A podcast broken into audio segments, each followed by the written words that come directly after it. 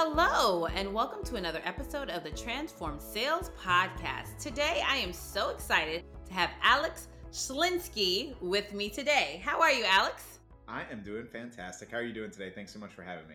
I'm excited to get this conversation rolling. Let me tell you a little bit about Alex. They call him the Iron Man of marketing which is an insane story. He has sold $15 million worth of products and has worked with over 700 clients in 50 different markets, including some of the world's greatest brands like the Miami Dolphins and the UFC.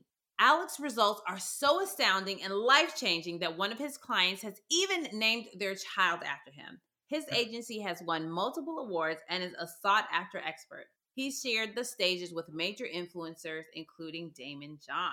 So, tell us, how did you start your career and how did you get to where you are today? Yeah, absolutely. So the way I started my career was kind of a, a strange one, right? I don't want to do the whole, well, when I was seven years old, I actually had, you know, my first lemonade stand and I saw across the street they were selling with me too. So what I did is I, I upped the price by 10 cents and gave them Arnold Palmer's. That's not going to be the story, although that would be kind of fun. Uh, it actually started kind of by happenstance. Uh, I went to school, um, college at University of Central Florida to become a licensed clinical psychologist. Um, and I spent a, a, good amount of time um, thinking that that was going to be the career I'd move into. I didn't really have an entrepreneurial mindset at that time, but because I need to pay for school, I was able to create some opportunities for myself to make money through a side hustle that would ultimately become my business. And so the backstory to that is in high school, I was really strongly leaning towards becoming an attorney, going to pre law, and then going to law school. My next door neighbor happened to be an attorney. I did an internship with him after my senior year of high school before I went into college. And I'll never forget the first day going into his car, you know, a small BMW. He's kind of a large guy. His, uh, you know, ashtray was the cup holder. That's the type of person he was to paint the picture. Uh, he, you know, opens up the window, lights up a cig. It's eight in the morning. We're on the way to the the courthouse. It's my first day, and he says, "Alex, why do you want to become an attorney?" And I give him the whole spiel that a you know 17 year old would say of this is why I want to change the world. And he says, "Okay, great. My mission over the next 60 days is to make sure 100% you don't become an attorney." and he goes on to tell me goes on to tell me how terrible his life is and how awful uh, the job is, and it's the worst thing ever. And he works with horrible people and really was an interesting perspective. I think at that time I'd never had anyone hit me with life in such a real way before. I think everyone was doing the roses and daisies, painting the picture of what life would be like, uh, which was really interesting to see. So thereafter, he told me about a week after uh, Facebook launched business pages for the first time. This is even before they had ads, and he thought it would become a pretty big thing. He was right. And he asked me if I would be willing to post for him every single day on Facebook and do constant contact newsletters for him for a thousand dollars a month, which at that time was a significant amount of money for me. Uh, so I started doing that for him. Um, and when I went to college, I asked him if he, you know, went to anyone with law school that he knows locally. He went to University of Florida. Uh, not only did he send me someone in Orlando, he sent me about 20 attorneys across the United States that he's still close with. And out of nowhere, I just had a $10,000 a month business. Again, my, wow. my brain was not focused on specifically entrepreneurship. So I thought it was just this hustle, thought I was smart. Uh, I wasted all the money though because I was a dumb college kid. But I had that business for four years, only to recognize once I graduated that I completely burnt out on the idea of going back to school to become like get an MBA or go into uh, psych school. It just didn't have the interest in it. So that's when I started learning more about digital marketing and what it would take to build a marketing agency related to personal injury attorneys, which I did, invested in some mentorship and some guidance. Um, and by 2016, I had built a seven figure marketing agency for attorneys, uh, which was incredible uh, and I was really proud of. And then I immediately started my own mentorship community, Prospecting on Demand, to help other agency owners, uh, people that want to build a digital marketing agency grow, which I've been running uh, for the last six, seven years. And it's just been an incredible journey. So that's kind of the quick version of it. Wow, that is an incredible journey. The fact that your first kind of real job, the person was like, okay, I want to make sure you don't do anything like I do. So tell me, what are some of those early lessons that you gleaned from this attorney who gave you your first chance at working? What were some of those lessons that you gleaned from him that really helped you realize, yeah, I don't want to do this? Yeah, so it's interesting, particularly in sales. He was a trial attorney uh, for criminal defense, and he also did PI as well. But criminal defense was his main business, which, as you can probably imagine, is why he wasn't really in love with his job. I had this rose-colored glasses view of the world that, like, oh, like Lloyd, his name is Lloyd, was protecting people who were innocent and fighting for them. But he was saying that that's less than 1%. What he's really doing is helping criminals, right, get out of jail based off some loophole like the Miranda rights weren't read appropriately or there was no actual evidence or something of that nature and he said that mm. like going through the loopholes of the justice system only made him more, you know, disenfranchised with how it was. But when I watched him in court and his job essentially is to sell the jury or sell the judge to benefit him and his client, he was just a master of his craft, a master of framing, a master of conviction, a master of belief, a master of sales psychology. And I learned so much from him about this because it really helped make me understand what it would take not only to sell other attorneys, but just to sell in general. Sales is not just a, you know, a financial win at all times. There's a lot of selling that has nothing to do with finances, right? It's like selling your dad when you're younger to go with that boy that you like or selling your you know the parents of your loved one to let them marry you or whatever it may be there's so many other elements related to sales that is in some way convincing another person that your methodology your idea is the right way learning that from him was immensely valuable and it was never directly was here's how you sell and how you make money it was actually gleaning the insights just from watching him do the work consistently and he was he was incredible at it as much as he didn't like it uh, he was pretty substantially uh, you know impressive the other thing that I learned from him that was really valuable is understanding purpose and intention behind what you want to do. He became an attorney uh, because he wanted to make money. He didn't actually care about mm. making a difference or a change in the world. Didn't mean he was a bad person, but that was his intention. He wanted to make money, but he he recognized thereafter, you know, 10 years down the line, he could have made money in many different ways and not to be pigeonholed because someone told you to do it. And what he was calling me out on was that I was living my life based off of what my parents or what the school system told you you should do. And it really opened up my eyes to instead of going that route, become potentially an entrepreneur and build something for yourself, which is really what I was best at. Those are some of the main early lessons that I got from him that were really, really beneficial to my success long term. I really miss him. He unfortunately passed away uh, from cancer almost 10 years ago now, which is crazy. An incredible human being, but really set me on a path to success um, not even from lessons that were direct, but lessons, like you said, that I gleaned from just watching him. And I thought that was really impressive and powerful. Wow. The value of having a good mentor, especially early in life when you're coming up and you really don't know what's happening, what to do. Should I do this? Should I do this? I want to go to college. I don't want to go to college. What should I major in? But really having somebody to take you under their wing and say, So let me tell you what real life is like. Okay, let me tell you what it's like out there in the real world. And then you said something that is so very important that so many people don't think about often. And it's that everything that we're doing, negotiating, convincing, we are selling. So people give salespeople a bad rap, but like literally, when I am trying to get my eight year old to do homework, I'm selling him the idea that this is a very good thing to do, right? Yeah. When, like you said, when you're asking somebody's parents for their hand in marriage, you are convincing them, you are asking them, you're using your power of oration to really get them on your side of the aisle. Yeah, absolutely. And and I learned from him very early on the value of having a very strong hold of sales psychology, how human beings make decisions, understanding what really impacts decision making. And so when I went to school and when I started learning more about psychology, I could already tell that my brain was so focused on everything that I could take away from these classes were based off of what can I glean for convincing people to work with me moving forward. Even though I still didn't have the entrepreneurial mindset, it was the convincing myself that this was the right fit, convincing like the people that I'd want to work with to do clinical psychology work with me, even before I was going to become a clinical psychologist, which I ended up not doing. It's so interesting to see now, you know, years later now, I've spoken at Harvard, Columbia, events with five, 600, 700 people teaching sales psychology, things that I learned in college or in high school and things that I've read up on since about how like implicit and explicit decision making is done and, and how human beings like love procrastination. So having urgency on calls, all of these things have really started from Lloyd uh, kind of showing me the ropes on what sales really is without even explicitly telling me this is how sales work. And I find that to be such a unique thing. And hopefully, something everyone else can glean from is you can learn so much from the people that you are with all the time that are great at convincing. I'll use a kind of a common trope here. So I'm I'm a Jew. My mom is kind of the classic Jewish mom. She gets what she wants. She's always been that way when I was younger, like but doing it with kindness and respect and appreciation. There's this new like mantra of the Karens, right? Like I want to talk to your manager. And when when I tell people that you know, my mom would get what she wants. I think some people are like, was your mom a Karen? It was like, it's the exact opposite. you can be the exact opposite of that person and get everything you want by being very polite and by being very kind and by really understanding what people want to hear, which is, hey, I appreciate the effort and this is what you were trying to do, but this is what I expected. And this is the discrepancy between expectation and reality. And I really feel like this is a more fair result. Can we make that happen? The idea is the squeaky wheel is, is what gets oiled. And I think people now are afraid to be the squeaky wheel. They're afraid to step up because they're going to be labeled as a Karen. You're labeled as a Karen when you're an asshole. Excuse my French.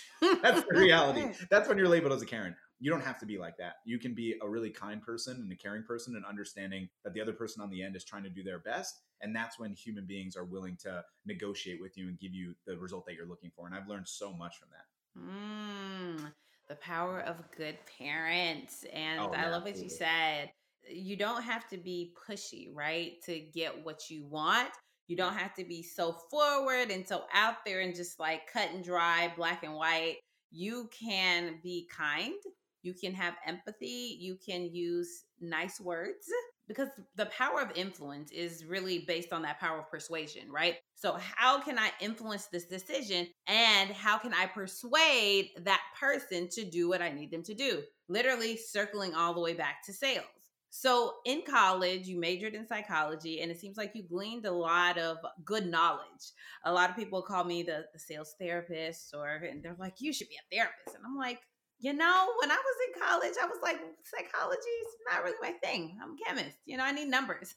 but we use it so much every day. So, yeah. as a person who actually studies psychology, and so you really understand the art, the science of it, how has that influenced and impacted the way that you approach sales?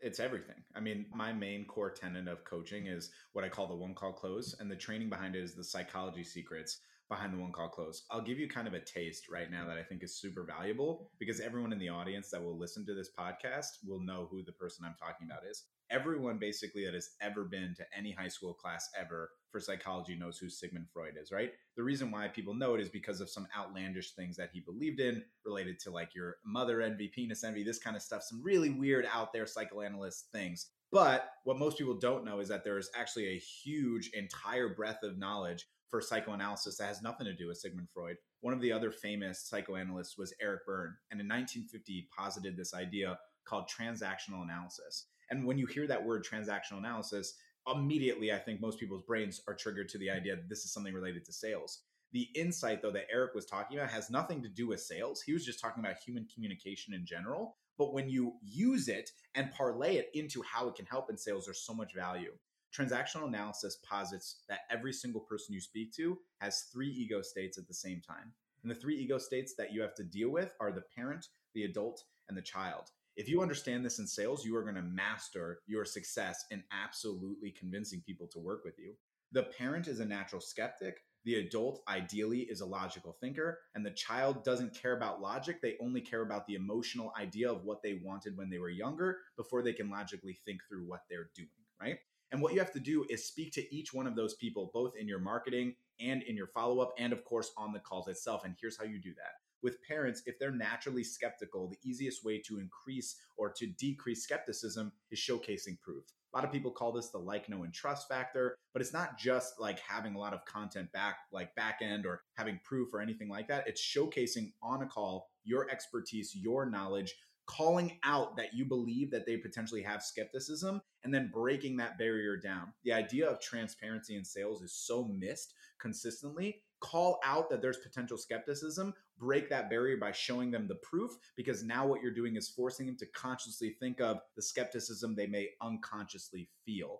That is really mm. powerful. So that's one. Number two, with the adult, just have a logical framework. People, especially marketers, have a tendency to over explain. They love explaining features, but most people don't care about that. They only care about the result. It's like a, the plumbing metaphor. If your toilet breaks and a plumber comes to your house and they're like, okay, I could fix it with my hand, a snake, or a vacuum, you're like, I don't care. I just need it fixed. I want it done as fast as possible, cost effectively as possible, and I don't want it broken again, right? The methods in which you're delivering a service, like let's say you do Facebook ads for chiropractors, you're like, we're going to do 75 split tests and 30 videos, and we're going to make this. You're already overcomplicating it. What you want to do is just say, we're going to get you 10 new patients a month by running ads on Facebook, following up with your leads, and holding them accountable through actual follow up automated, right? And here's a logical framework of how we do it one plus one equals two, bam, you're done. That is the adult framework of transactional analysis. And then the child is the simplest but most effective method. Most people, when they hear me speak, I ask a question for every single training I do who wants to make more money? And obviously, every single person in the audience raises their hand. And I use it as a as an opportunity to seed plant that, hey, later on, we're going to talk about this. And then I ask them, what is enough money? most people never define what enough money is because we live in a capitalist environment, a hustle environment of more is always necessary, which is why there's two common tropes that most people have heard of, which is there's always a bigger fish in the sea, right? And also there's always a bigger mountain to climb. If that's the case, it's because most people are not defining what more is. So if you're settling for more money as the baseline of what your prospects want in sales, you're missing the childlike dream. When they started the business, it wasn't just to make more money. There was some baseline reasoning. One of the easiest ways to do this would be let's use a doctor as an example. If a dentist has been working in his practice for 10 years, seeing thousands of patients, and he gets on a call with you to see more patients to make more money, and you ask him why, and he's like, just because, try this one on. Hey, is it potentially possible that you'd like to hire another dentist so you don't have to see everyone? And thus, if we get you more potential patients, you'll have enough money to hire that person so you can grow the business without you doing all the work yourself? What you've just done is unlocked a childlike opportunity for them they probably have not considered for years. And now what you've done is overcome parent, adult, child, transactional analysis, a 1950s psychoanalytic theory, psychology theory that'll help you close more deals. And, and that's just like one little piece of the trainings that I do related to psychology because look, psychology is absolutely critical to understanding how people make decisions, and decision making is how people actually pay you on sales calls. And that's ultimately the key of this. Wow, that right there, that was a whole masterclass in really understanding. And you said it's just a small little piece, but for most people, they don't think about sales, selling, prospecting that way, right? They're not thinking about one, they don't really think about the prospect, the buyer, the person on the other end of the line. They're just thinking about themselves. But as you said, if somebody is once taking the removing themselves from the situation and fully immersing themselves in the prospect's shoes and thinking about those three separate ego states that they're going through. You explained it very succinctly and differently, but people go through those ego states like within 30 seconds. Like it's just like all in, all in, right? And so it's like you have to capture them and you have to really get them so that you're able to convince them, hit that and book a meeting or have a discovery call or close the deal, whatever you're trying to do within the sales cycle. Absolutely agree. The PAC model, the parent, adult, child, or transactional analysis, it's not just for like individual sales calls, it's for marketing, it's for copywriting, it's for emails, it's for prospecting, it's for any communication at all. It's for dating. Not that I know anything about dating. I met my wife in high school, but you get the point, right? Like this model, again, Eric Berne in 1950 wasn't like, I'm going to make this for salespeople. It was how to communicate with human beings. And these are the three ego states that human beings are considering unconsciously and consciously during conversation. And that that's why like just psychology is so important. I try to touch on like multiple different core tenets of psychology principles during every single call and training that i do for sales. I love talking sales psychology. It's super fun. Awesome. So how do you use these tenets of psychology to help you be a strong leader? Oh well that's really important to me. I mean I lead a, a, lot of men and women. You know, most importantly, I, I lead my son. I have a two year old. That's definitely the most important thing to me in the entire planet. So I want to be a great man, a great father, a great husband. That's for sure the most important. In terms of psychology, there, I'm I'm trying to learn developmental psychology to understand how to be a better dad. It's really hard. There's no handbook for it. Um, and uh, I'm the youngest of three brothers, so I've never really had anyone in my life this little before. So it's it's pretty interesting, but it's great in terms of my companies. You know, I work with about 50 people in my company prospecting on demand and then have 13 people on my team and then in my agency it's about like another 45 people so we're talking over 100 people that like are led by me i take this really seriously the biggest thing in psychology that i've learned related to like leading outside of sales and in sales as well it's just empathy understanding that we don't know the cards that someone else has dealt and thinking that like everything revolves around you. It's a really tough one. I have a really good anecdote on this that I'll do really quickly. Uh, when I was younger, I already referenced that I was a Jew earlier. So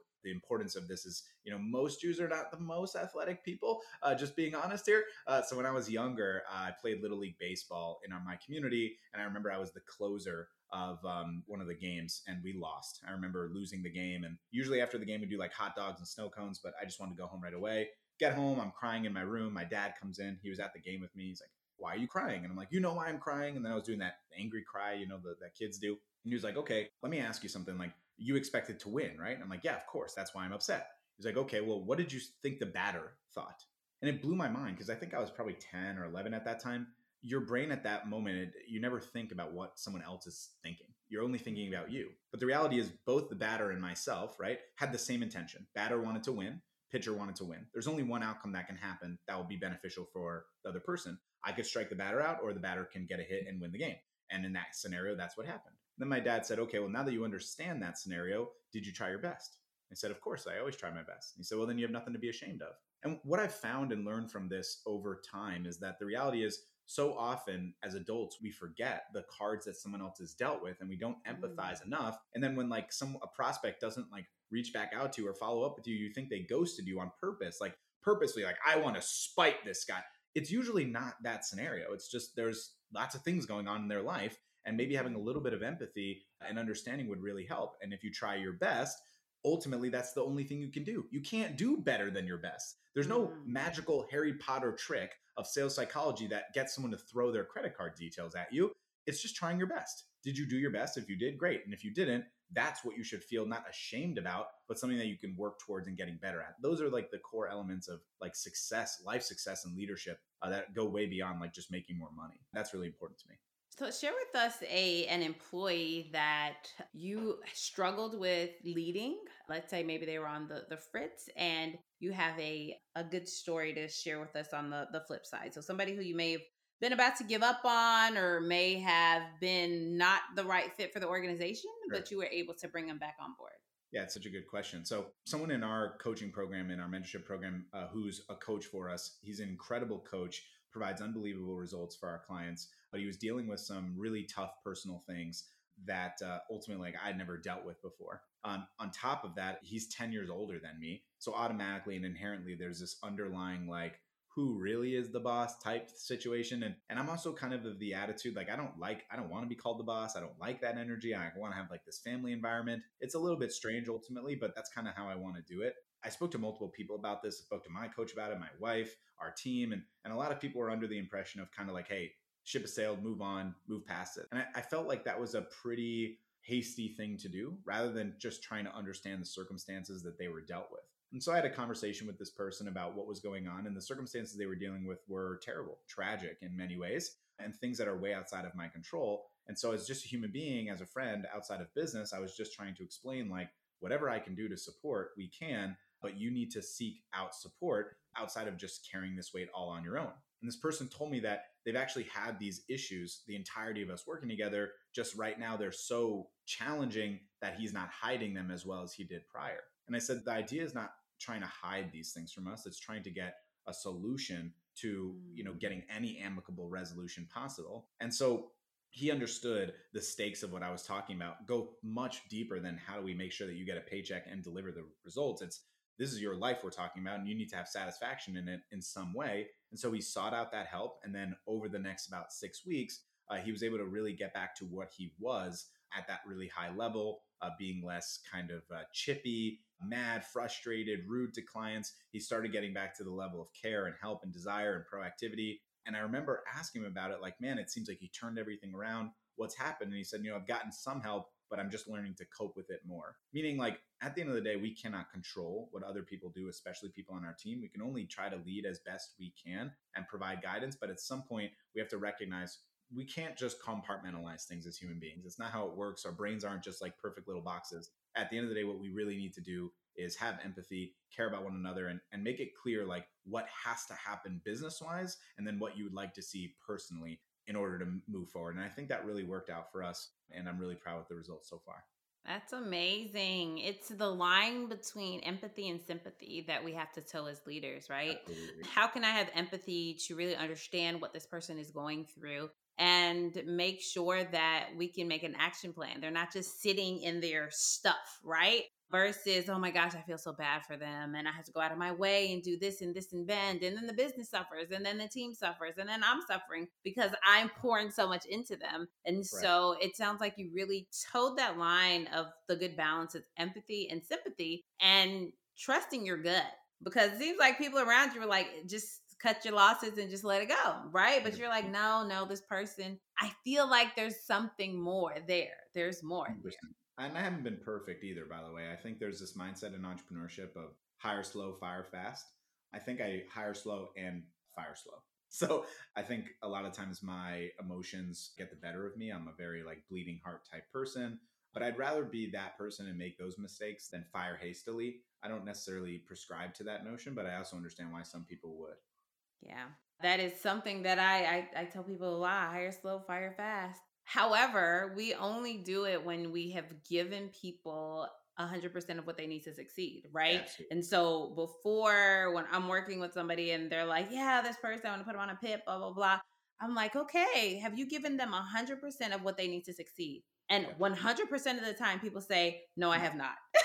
so that means that you can't just scapegoat because you failed as a leader to give the person Absolutely. what they needed and they're trying to figure it out and you're not giving them what they need. So the onus Absolutely. falls on us as leaders to really make sure we're giving people everything that they need to succeed. And then if we do that and they're still not meeting the demands, then that's when it's time to let them go. Yep. So tell us a little bit more about your organization and what you do to help companies. Yeah, so Prospecting on Demand is a white glove mentorship program. Small but mighty is kind of one of our main lines. We are purposefully boutique uh, marketing program and mentorship community. I think uh, our goal is to be unique in the space of helping entrepreneurs build a business that better facilitates their life versus just the hustle mindset of grow more, grow more, grow more. There's this extremely disturbing trope in the industry today that says if you're not growing, you're dying. Um, there's one thing that some people may not know about me. You noted earlier that I was the Iron Man of marketing. The reason behind that is because I had open heart surgery in October of 2020 when my wife was five months pregnant. And uh, my dad was a funeral director for 20 years when I was younger. He, he's not any longer, but when I was younger, he was a funeral director. When I was younger, he used to tell me all the time that no one wants to be the richest man in the graveyard and that success is not defined by how much money you make, but about the relationships you have and your satisfaction and fulfillment in life. And yet, it seems like the only KPI that matters to most entrepreneurs is more money not to find more money, just more money. And so when you get more money, what does everyone inherently want? More money. It never ends. And so people always feel like they're at arm's reach of success, that they've never actually achieved anything, that they're not good enough. I don't know where this came to light that this is like the main mantra, but it feels like this is at least the 90 10. Like 90% of the information out there is do more, do more, do more, do more, don't be complacent. And 10% might be like, hey, like, why are we not just going for the happiness quotient, for fulfillment and satisfaction? Before my surgery, I really bought into the idea of like hustle culture. You know, I loved like uh, David Goggins just like straight up yelling at me to do more and be better. Gary Vaynerchuk saying, if you don't have a hot side hustle, you're a failure. Grant Cardone, 10x everything. I was into that, but ultimately it caused a lot of stress and anxiety, made me feel never good enough, made me feel mm. like there's no such thing as relaxation. You can't relax because you got to build more and do more and then you know my life was almost ripped away from me at 30 you know like most people don't expect that. I didn't expect that. Um, to be worse you know being ripped away from the thing i wanted more than anything which was being a dad you know my son was born 117 days after my heart surgery. Um, i don't take light of that. So to me the, the idea behind our community and prospecting on demand is not forcing someone to do more it's forcing someone to define what they actually want, which is a big fear for a lot of people. Most people don't define what they actually want due to two reasons. One, they don't know what they actually want. And then two, they fear that they'll define what they want and never be able to achieve it. My rebuttal to both of those things is okay, you might not know what you want right now, but if you journal on what's the thing that made you happy recently, make that your KPI, work towards that, you might identify some level of satisfaction and then you optimize it throughout. It's like saying again, as a 16 year old, you're supposed to know what you want to do for the rest of your life, or at a 30, 40, or 50 year old to say you know exactly what will make you satisfied or happy forever. It's a constant optimization, but it starts with some sort of definition. Otherwise, it's just an intangible, ethereal more. And that's never going to work for people, especially people like myself that I just, you know, deal with anxiety and stress. And I don't want that for people. The second piece would be the idea of, you know, not defining it because they're afraid they're never going to hit it. What I found so often is that people will shoot for the stars, land on the moon metaphorically, and they're so happy with the moon, right? It's like, oh, if I don't make $100,000 a month, I'm a complete failure. They get to $50,000 a month halfway and they're like, I'm so fulfilled. Everything is great. It's like, oh,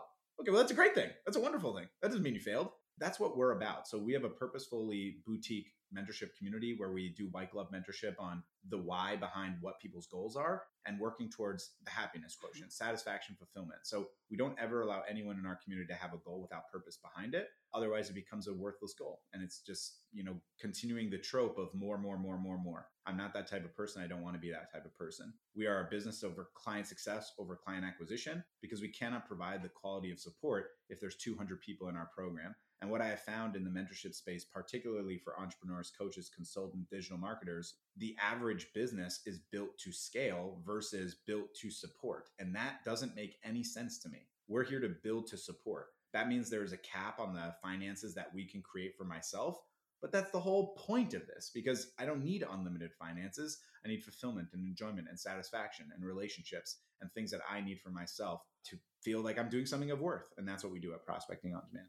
Wow. I definitely did not expect that. Wow. You're leaving me speechless. And anyone who knows Wesleyan, that is not something that I am very often. But all of the the core mission and values and vision that you have behind your company, those are all things that are really near and dear to my heart. When I'm working with sales teams, we, we start with goal setting, right? And I'm like, yeah, okay, you can make money. Yeah, we can all make money, but what is the money going to be used for? Like, what is the why?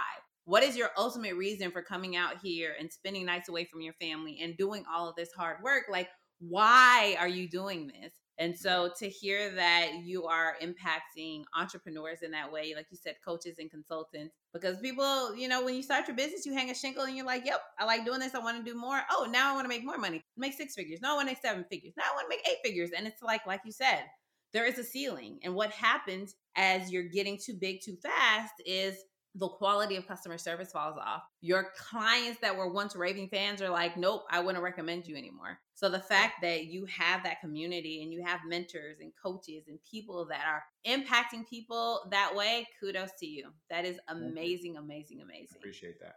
I would lastly say to people that have uh, clients that are providing, like that you're providing value to and impact to, just don't lose sight of the value that you help or impact other people's lives it's sometimes when you have success financially, and thank God I, I've had success financially, both myself and for other people, you sometimes lose sight of the victories that you're providing for others. Like when you have your first win, right, or your first 10 wins for other people, where you help someone do something amazing, the amount of fulfillment that you get from that, it's unbridled. I would challenge most people that helping someone win is much more impactful than your first win, which is very unique. But then by the 30th, 100th, 500th win, you know, we've worked with over a thousand entrepreneurs since 2016 and have had lots of, lots of, lots of success. Sometimes you lose sight of it, like, oh, it's like expected.